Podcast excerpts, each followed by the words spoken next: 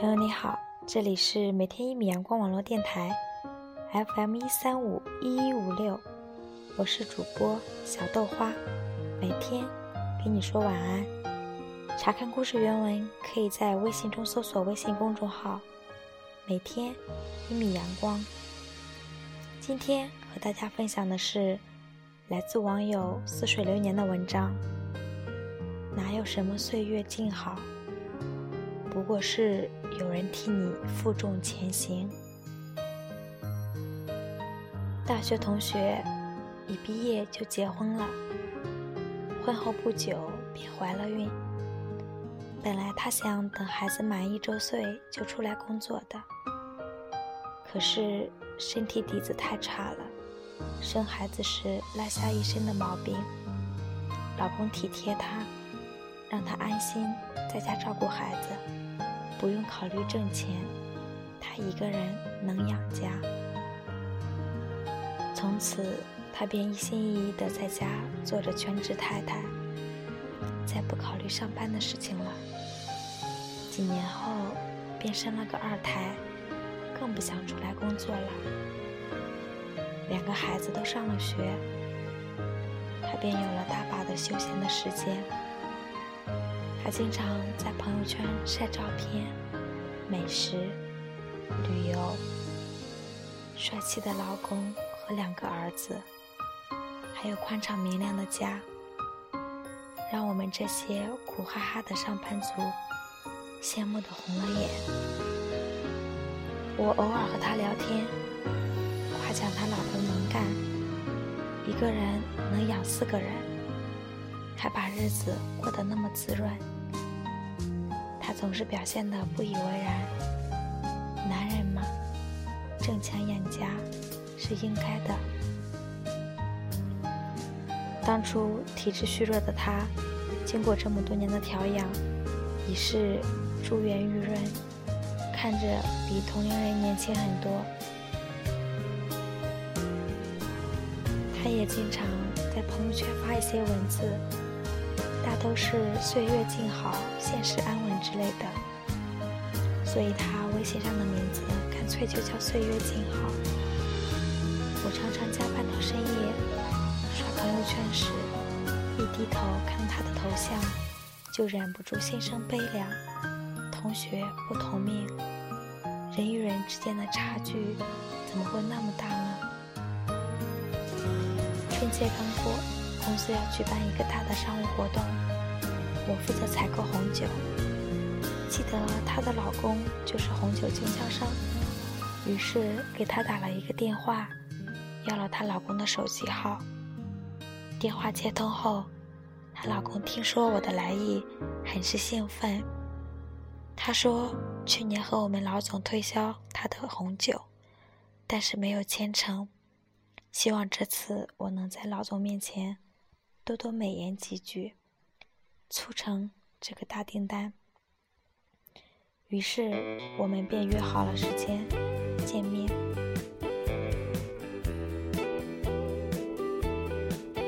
让他送几个样品过来供我们挑选。当然，最后签单是否还是要由老总定夺。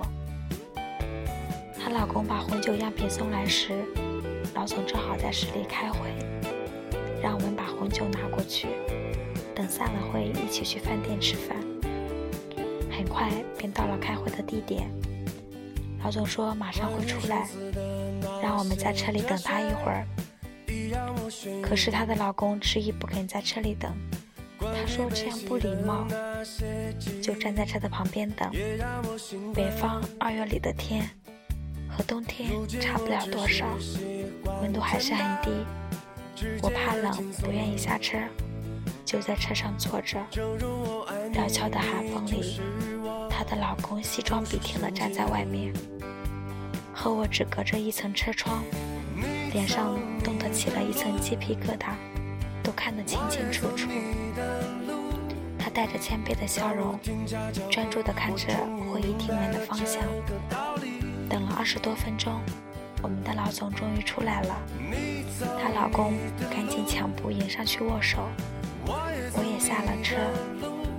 我们老总握了一下她的手，有点吃惊，说：“你的手怎么会那么凉？没有在车里等吗？”她老公连连说：“没关系，没关系，车里太闷了，正好透透气。”我们一起去饭店吃饭、品酒。酒桌上，为了表示诚意，她老公一杯接着一杯的干。我看得心惊肉跳，劝她少喝点，喝多了对身体不好。她说没事儿，已经习惯了，经常这样。其实销售员不喝酒怎么卖酒呢？她老公去了一下洗手间。我看他脸色有点难看，就追了出去。洗手间的门口有一股刺鼻的酒味迎面而来。我看他弯着腰在洗手池那边吐，表情痛苦不堪。他看到了我，强颜欢笑。我默默地退到门口，想起了他老婆的那些幸福，不由得苦笑。他一定不知道自己的老公工作会如此的辛苦。那些光寒的背袖，就像他穿着单薄的春装，站在寒风中等待客户一样，不过是咬紧了牙关的支撑。青春年少时，我并不曾懂得自己那些快意的活法。我迷席慕容的诗，做琼瑶的粉，为赋新词，说愁，唯独没有想到父母的辛苦和劳累。婚前我甚至在家里都没有洗过衣服，更没有洗过碗。婚后也整天在父母那里蹭吃蹭喝，吃完抹嘴就走了。曾经有年轻的同事看到我的手，无不羡慕地说：“姐姐三十几岁的人，竟然如同婴儿般柔软。”我洋洋得意，还说是天生丽质。记得那一天，妈妈手上的戒指摘下来。让我帮忙，我摸着妈妈的手，感觉那么粗糙，那么僵硬，心口不由一紧。低头看时，发现指尖全是裂口，大的裂口上贴着医用胶布，小的裂口一个一个张着嘴，仿佛诉说着今年的辛劳。我满心愧疚与感动，妈妈这双粗糙的手。为我承担了太多的累，我却一直以为那是天经地义。众生皆苦，没有人会被命运额外的眷顾。如果你活得格外轻松，一定是有人替你承担了你该承担的重量。那个替你负重前行的人，就是这个世界上爱你的人。他总是怕你太累。而把最多的重量在自己的肩上。如果一个人对你好，绝对是命运的恩赐，而不是理所应当。哪怕是友情、爱情，或者是亲情。